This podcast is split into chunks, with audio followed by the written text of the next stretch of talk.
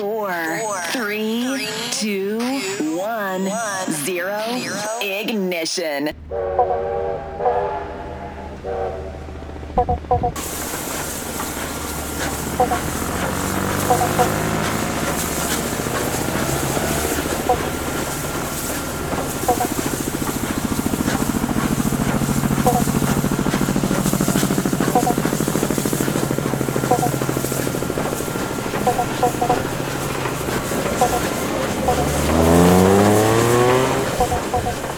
You've heard of fact based news services. You may even have heard of opinion based news services. Well, SoundBits is a sound based news and information service. We find the sounds and then give you the news and information behind that sound. No sound is too extreme or too difficult to reach. We have even had sounds from Mars featured in previous episodes. The lineup this week has Italian flavours with slight rail nuances, tenderly served with heritage amphibians, and dusted off with flights of fancy of the historical kind. Soundbits podcasts want you to really enjoy this, so, as always, best results are achieved with headphones, so press pause while you look for them. Ready now? Let's get started.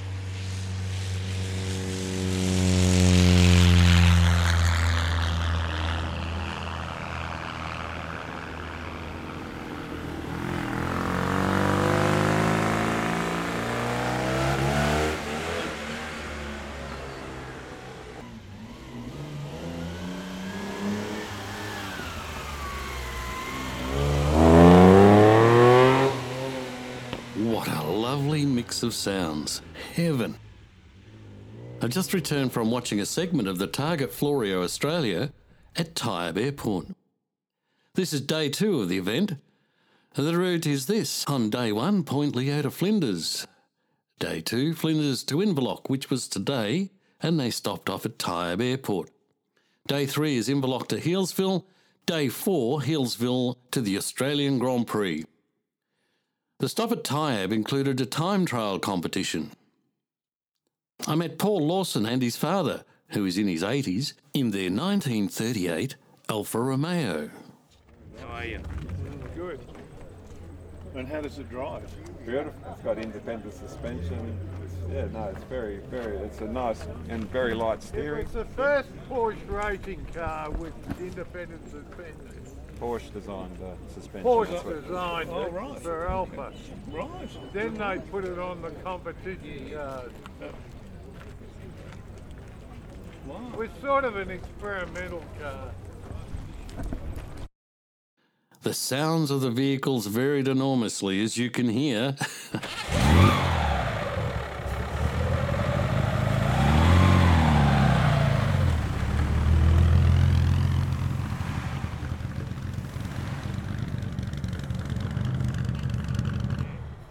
yes, that's the 1938 Alfa. Can you identify these others? Here's a clue. There is a 1958 Fiat Abarth in there as well as an AC Cobra. Many more as well, including a Jaguar that was going.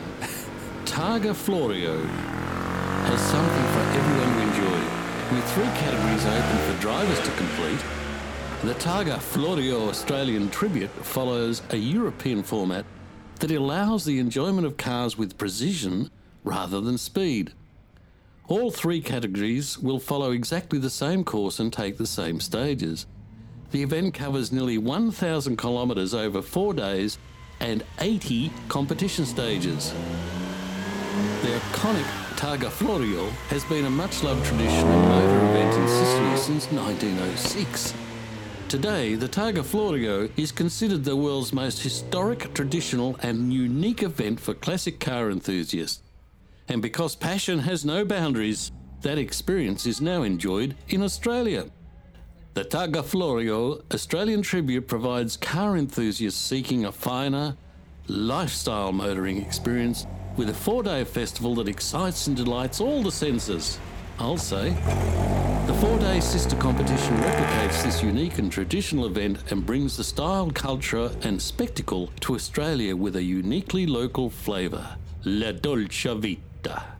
Victoria's great driving roads provide the pathway to adventure, where competitions can unleash their passion. Take in sights of our main regional tourist destinations, enjoy good food and wine unique to each of the regions, and feel part of an event that is built on 100 years of European driving history, establishing long lasting friendships along the way.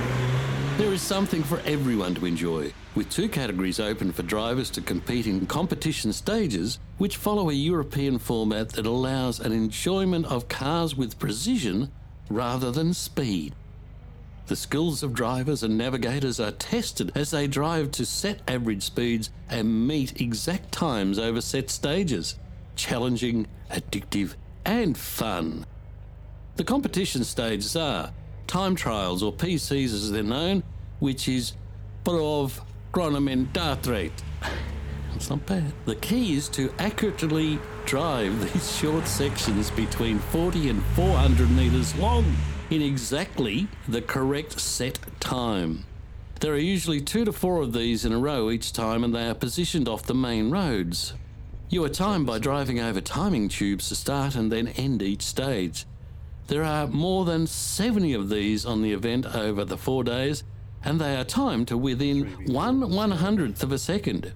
You are penalised each point for each one hundredth of a second you are off the exact set time. This is where the competition is won and lost. Average speed tests, or PMs, prova de media. The key with PMs is to maintain the set average speed over the distance set, usually 5 to 10 kilometres. There are one to two of these tests each day. You'll start the test on instructions of a marshal and your speed checked at a secret location anywhere during the prescribed distances. These are timed to one tenth of a second. Penalties for being slower or quicker are incurred. The event for spectators. The Targa Florio Australian Tribute is also an event to enjoy as a spectator. It certainly was for me, that's for sure. There are many opportunities over the four days to enjoy watching the field of magnificent cars over the four days. You can watch them roar by as they drive the windy roads of Victoria. Cheer them whilst they're challenged to drive the competition stages, or enjoy them close up as I did this morning, close up and personal as they assembled each day at lunch and in the evenings. There are three categories in this event the Classica Trofeo, this category is open to classic cars produced between the years 1907 and 1976. I had a Celica could have fitted into that. In 2019, which is the last time it was run here due to the pandemic, the field of cars included a broad range of spectacular vehicles crewed by enthusiasts who thoroughly enjoyed the event from start to finish. The eventual winners were Greg and Barry Adshead, crewing, get this, Get this, a red Jaguar E-Type. You got that? A Jaguar won it last time. A Jaguar.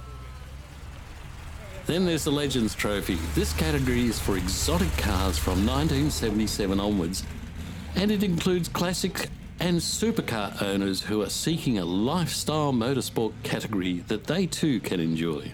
Many fine exotic cars and supercars have competed with the creation of this category, with everyone thoroughly enjoying being part of the Australian Targa Florio.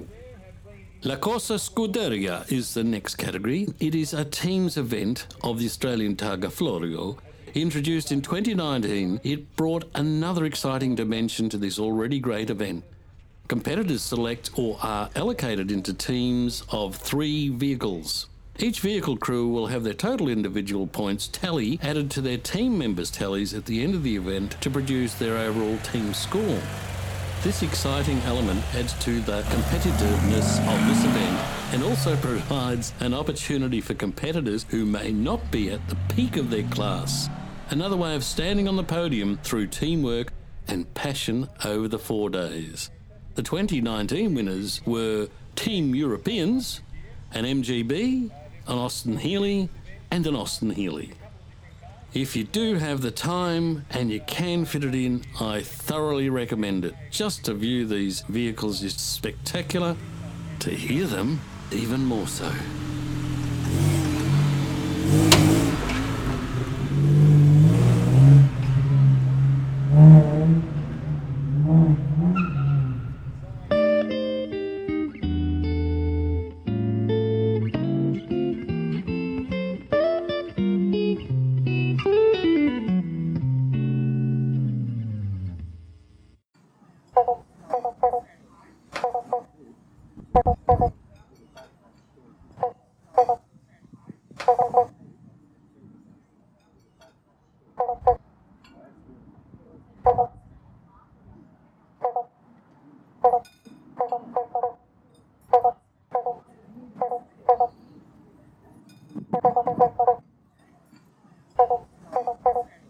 If you hadn't guessed it, they have frog calls. Pobblebonk, pobblebonk frog, pobblebonk frog calls to be precise. We encountered them recently whilst luncheoning at the cafe at Heronswood, an historical property situated on two hectares of formal gardens in Dromana. Heronswood is the home of the Diggers Club, Australia's most respected gardening organisation dedicated to preserving heirloom seeds and the best gardening traditions. The gardens comprise stunning perennial and annual borders, as well as kitchen and vegetable parterre gardens, providing inspiration to cooks and gardeners. The Heronswood Cafe is located within the historic house surrounded by the stunning grounds of Heronswood Gardens and sea views. The menu changes weekly and features the freshest organic heirloom vegetables and fruit from the gardens, matched with local produce and wines. The frog calls come free with lunch at the cafe. Browse through the garden shop and nursery and speak to knowledgeable staff for expert gardening advice. The Diggers Garden Shop stocks the complete Diggers range of heirloom seeds and plants, plus garden hardware and books for all your garden needs. All profits from the Diggers Club are contributed to the Diggers Foundation.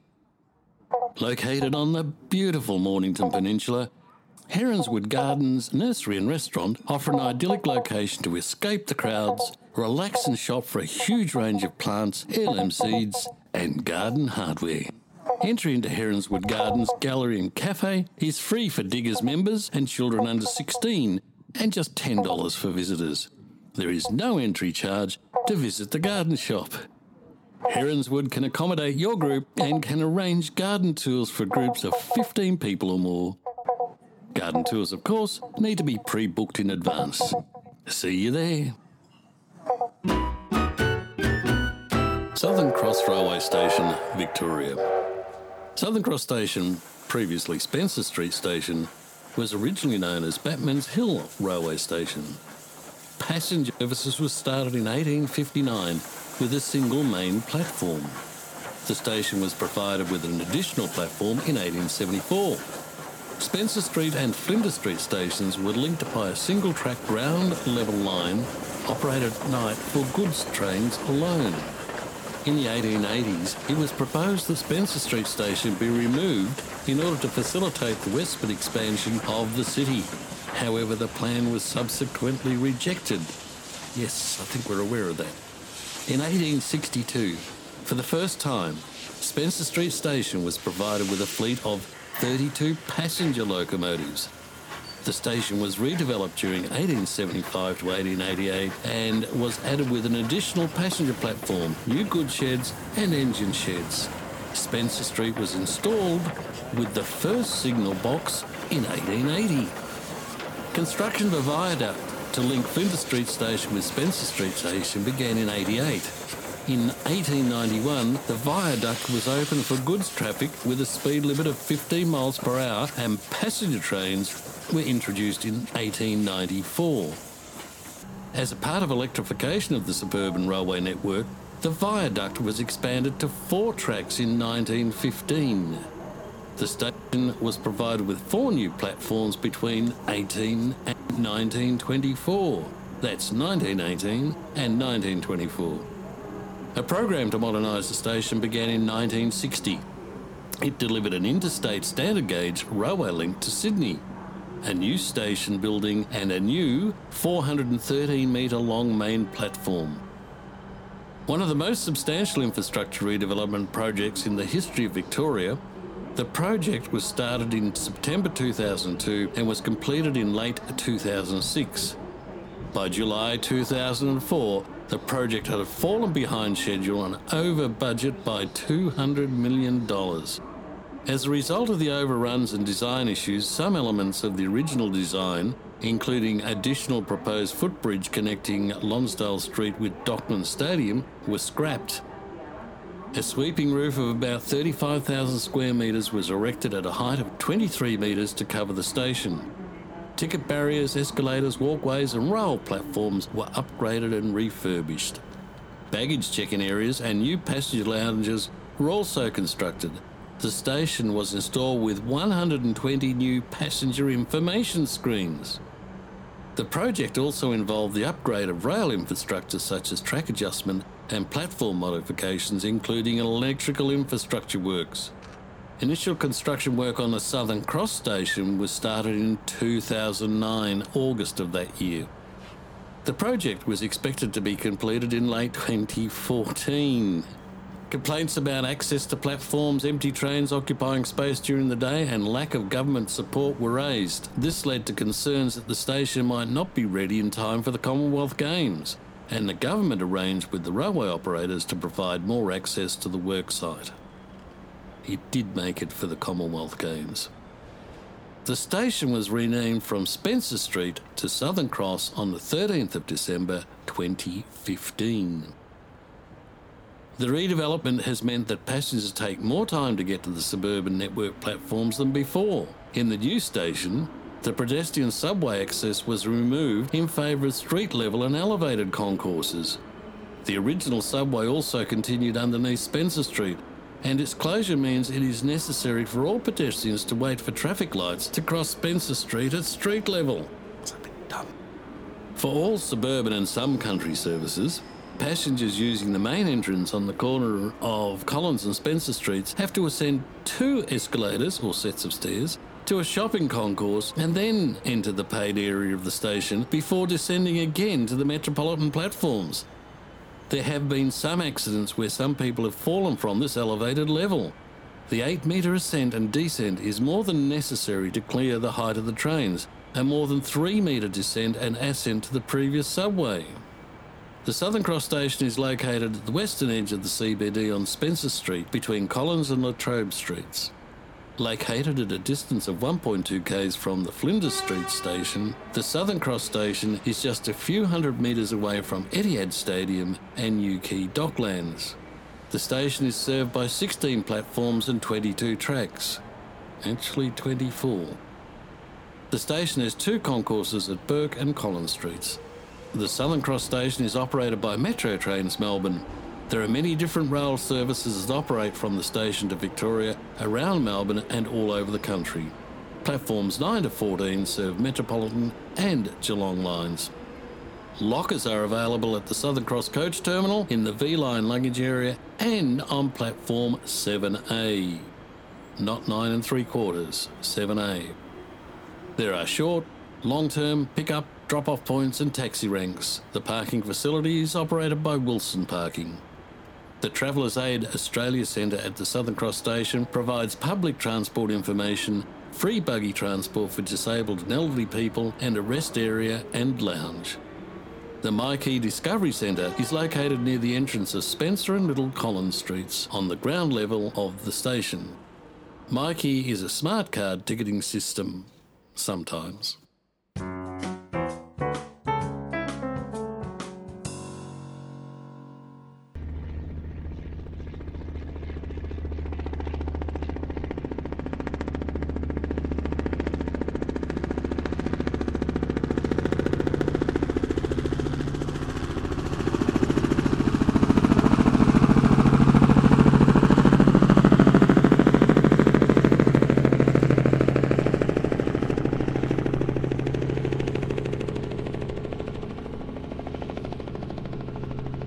Moorabbin Airport, known as Harry Hawker Airport, is a general aviation airport for light aircraft located in between the southern Melbourne suburbs of Heatherton, Cheltenham, Dingley Village, and Mentone.